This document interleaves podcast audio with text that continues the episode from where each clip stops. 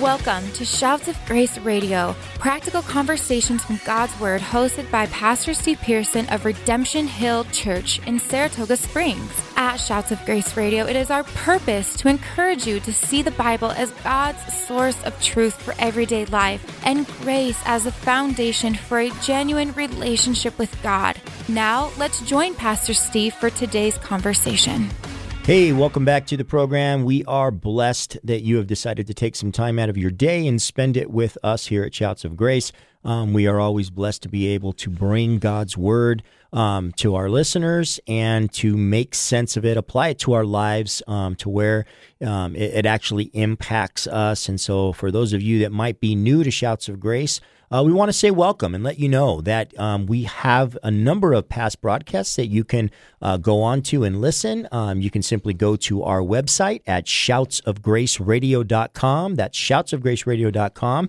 And there we have probably 130 or 135 episodes um, that you can uh, glean from, and we hope that that blesses you. And if you are a return listener, um, as always, we want to say thank you. Thank you for your support, your prayers, um, as we take the gospel and we outreach to our neighborhoods, our community, our county, and the state of Utah.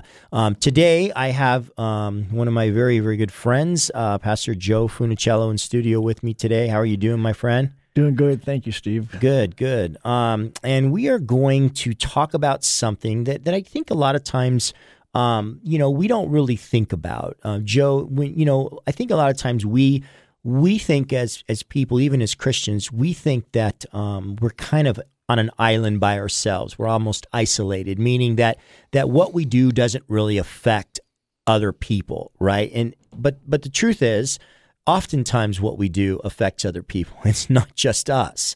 Um, and so today, what I want to do, Joe, is I want us to kind of unpack a, a, a you know a very familiar story in Scripture, um, but but something that I think a lot of times um, we don't really put a lot of deep thought into, and that's and that's the story of what happens when Joshua leads the children of Israel um, over the Jordan and into this new promised land, which they were called to have to fight for. There was an enemy entrenched in land, and the enemy was going to fight back. And so, one of the things that God does first um, is He lets them know that as they cross this land, you know, as they cross the Jordan River, they're going to come to this place called Jericho. It was their first city. You know, um, I, have I've heard people say that, and I haven't really looked into it myself, but I've heard people say that there were ten major battles in the book of Joshua, and so the first battle, the first tenth, everything there belonged to the Lord, meaning that as they fought Jericho, and they had a unique way of fighting Jericho. But as they fought at Jericho,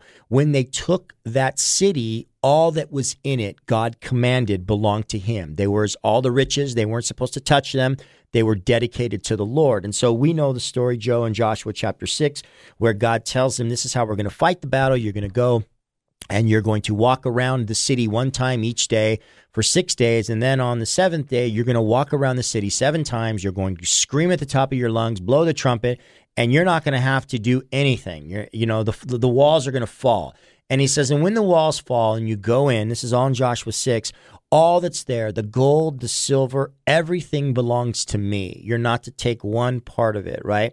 And so they do. The problem is, is we're told that um, a person does take something, right? And so I want to pick up the story in Joshua um, chapter seven, verse one, as as as they come out of Jericho, told not to touch a single thing. It says in, Je- in Joshua seven one, the Israelites, however, were unfaithful regarding the things that were set apart for destruction in Jericho. Achan, the son of Carmi, the son of Zabdi, the son of Zerah of the tribe of Judah took some of what was set apart, and the Lord's anger burned against the Israelites. Joshua then sent men from Jericho to Ai, which is near Bethaven, east of Bethel, and told them, Go up and sound um, and scout the land. So that the men went up and they scouted Ai.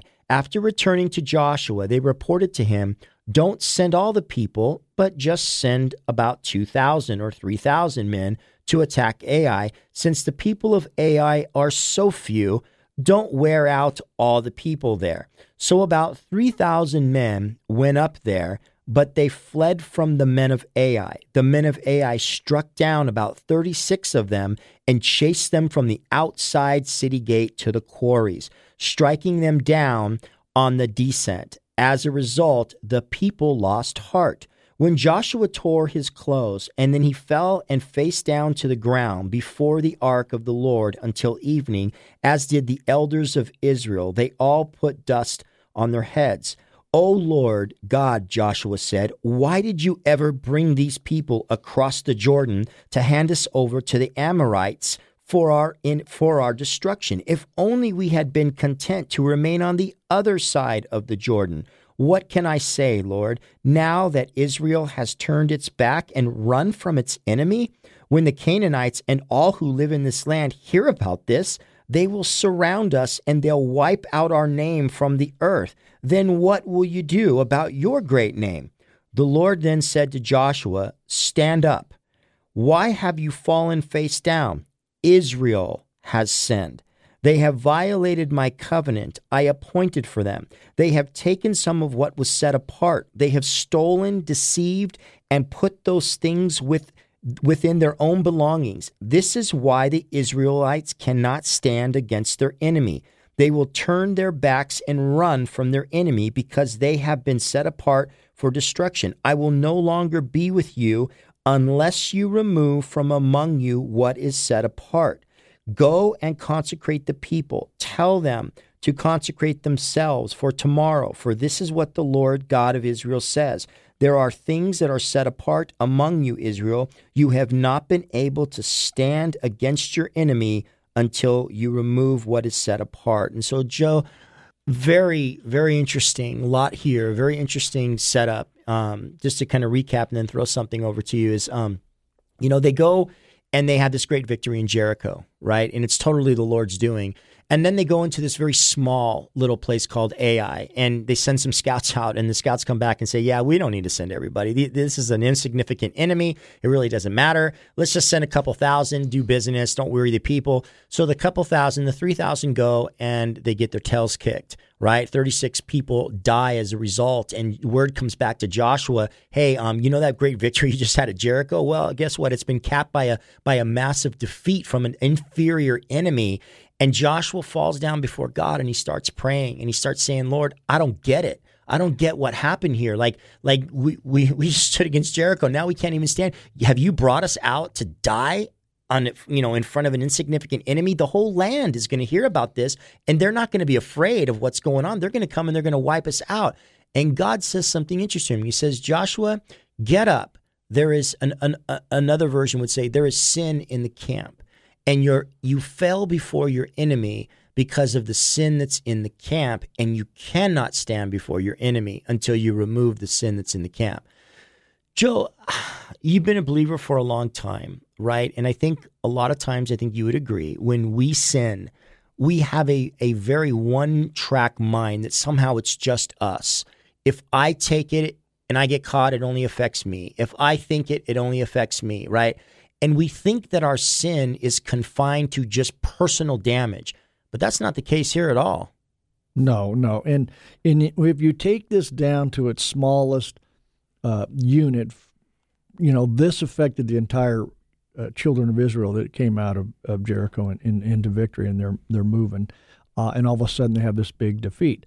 But if you take it all the way down if it's let's say it is just you you're you're you're you're you're not married you don't have a family you know and and you can say i i live in the woods it's just me but it affects you because your walls are going to be broken down and the enemy's going to be able to attack you. But most of us don't live on an island or live out in the woods. We are part of a community of believers and friends and fellowship. And now all of a sudden, you can't in- encourage them and pour in their lives because you're being defeated. You've given over. So it affects every single one of us in every single aspects of our lives, our families, our jobs, um, everything that we do. Instead of walking in like Israel could have in the power of God for victory that He had set up for them, we walk in defeat. Yeah, yeah. and I want to talk a little. I want to talk a little bit more about that in a minute about just this idea of, of how it impacts others. But you said something, and I just thought, huh, you know, it, it, it's not Joe. It's not that when we sin, we can't we, can't move forward because if that's the case, who's going to move forward, right? I mean, we all sin, you know, and so that's exactly. not what we're talking about. But there's something very specific about what he's saying here. This was a sin that was hidden. This was something that Joshua didn't know about. Joshua made decisions to send people into battle to put other people's lives on the line because he felt all was right. So, what Achan did isn't that he just sinned, because we all sin, but he hid his sin. He hid his sin from, from the people. He hid his sin basically from God, which you can't really do because God sees it all. And that's really what we're talking about, right? When, when we say we can't stand before our enemy, it's because when we sin and we hide it, we're not honest with God. We're not honest with who's over us, right? That's the part that is most damaging, is it not? Yes, yes. And and and so you you try to put that behind your back instead of like what the Bible says in in 1 John, if you confess your sins, he's faithful and just to forgive you from all sin and cleanse you from all unrighteousness. So there is an honest, open relationship between you and God. And if you don't want to recognize that, he's seeing that. He will teach you those lessons the hard way. Yeah. And, and I tell you what, you know, I, I think, I think, you know, well, let me ask you this because it doesn't make any sense. Like, why?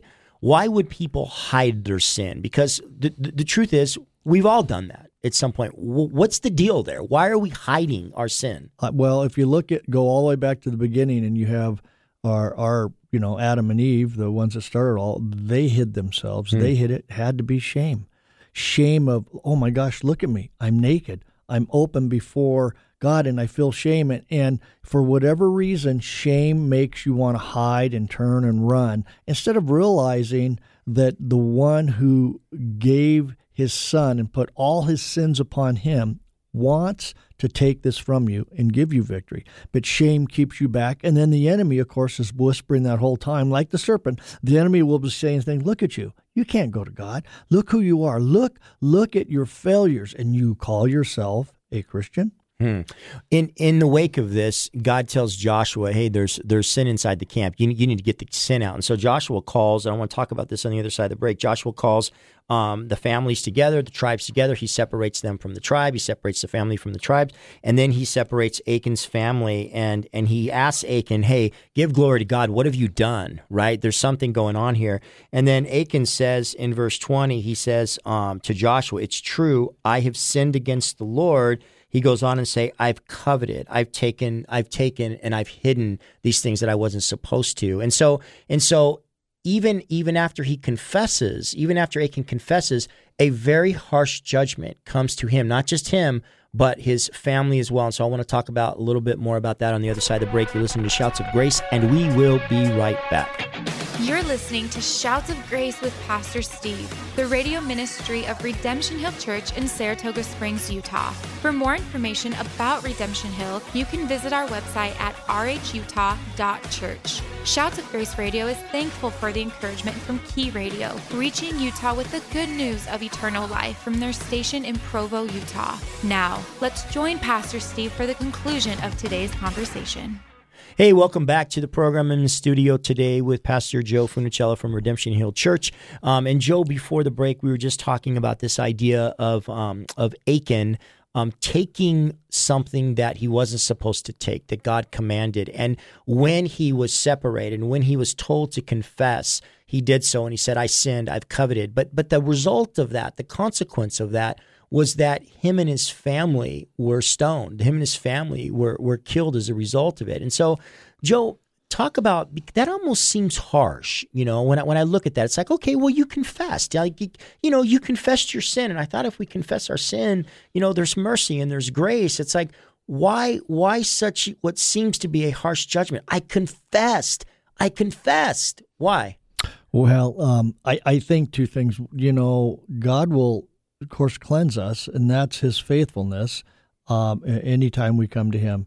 But there are consequences. Mm. If I live a life and, and, and, and live a way that I'm turning my back on God and I'm following sin, it could be your marriage, your family, your job, whatever it is. You just think about people that get involved in drugs or, or alcohol or whatever. Then they're they're not showing up for work and they're doing these things and, and all of a sudden they're God has forgiven them, but there are there are consequences. And I think also, if you look at this and you go to the book of Acts and Ananias and Sapphira, God is setting up a standard. He's saying this is how important this is to not be uh, uh, involved in sin and not do things. Ananias Sapphira, it says great grace was upon them all, and they were given. They weren't commanded to do this; they were giving things, and they were sharing things with each other. So nobody was lacking. But in order to make themselves look look better, Ananias Sapphira said, "Hey, I sold this for this amount." Well, they really didn't. And then Peter says, "Well, why have you lied to the Holy Spirit? You, why have you lied to God? You, you lied to the Holy Spirit." And then all of a sudden, you know, uh, they they get struck down by the Lord. And so I think in the children of Israel's beginning and the church's beginning, God is laying out this is there are consequences and this is horrific to do. And so don't don't be involved in these things. Yeah, and, and I would add to that too is, you know, Joe, in our house, we, we let our kids know from the earliest of ages, look, um, if you blow it and you sin and, and you come and you confess because God's worked in your heart and you feel conviction and you come and say, Hey, I, I know you guys don't know this, but but I've blown it and I want to let you know, you're going to receive a very different response from us as parents as opposed to if you get caught doing something, right? Mm. When when you when you come and you confess something that I don't know or wouldn't know, what you are showing is the imprint of God's spirit working in your own life, convicting you of something and you want to lay it down and you can't live with it, right? That's a very different response from a parent because I'm going to look at that and go, okay, well, the whole idea of punishment is to produce a conviction that you you you know that you were wrong. But if God's already already convicted you, like what what else can I do, right? What's a punishment going to do? But if I find out you did something and you have hidden it, that is going to be a hmm. very different response because now you are going to receive a discipline, whereas opposed on the other side, even if you did receive a discipline, it would have been much less. And so I think of the same thing here, Joe. Is like Achan didn't just come confess it. Achan hid it in his tent. Yeah.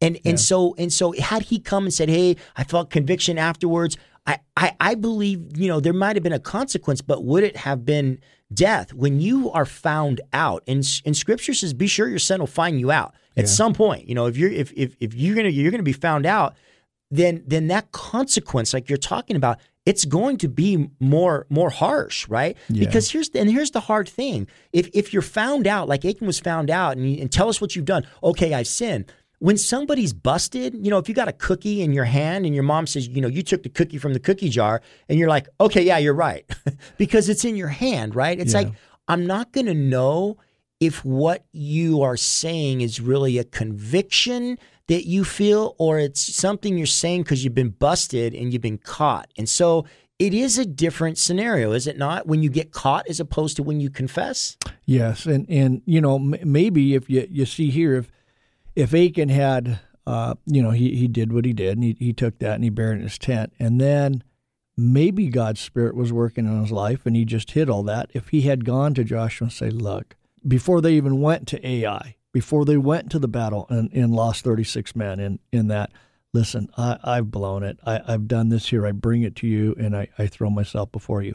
God maybe speaks to Joshua and say, hmm. Joshua, this man, you know, it could have been completely different for, for Achan. Instead of being judged and had this fall upon him and his whole family, it could have been such a thing as uh, to, to, the Lord speaks to Joshua, he could have said something like, "What he has done has shown honor."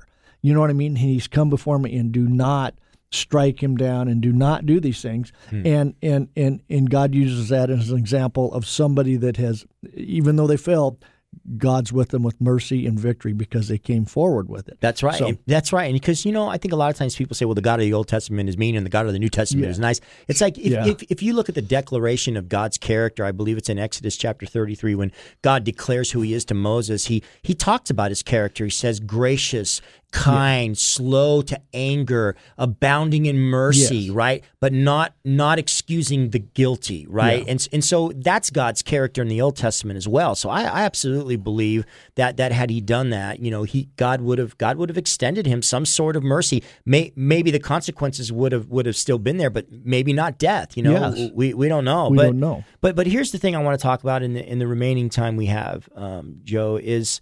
Achan's sin hurt him for sure. But it wasn't just him, right? It yeah. hurt other people. First of all, it it hurt 36 men that gave their that ended up dying that may not have had to die. Yeah. But it wasn't just them. It, it was the whole camp of Israel because if you remember, it says when they lost, the whole Israelites lost heart.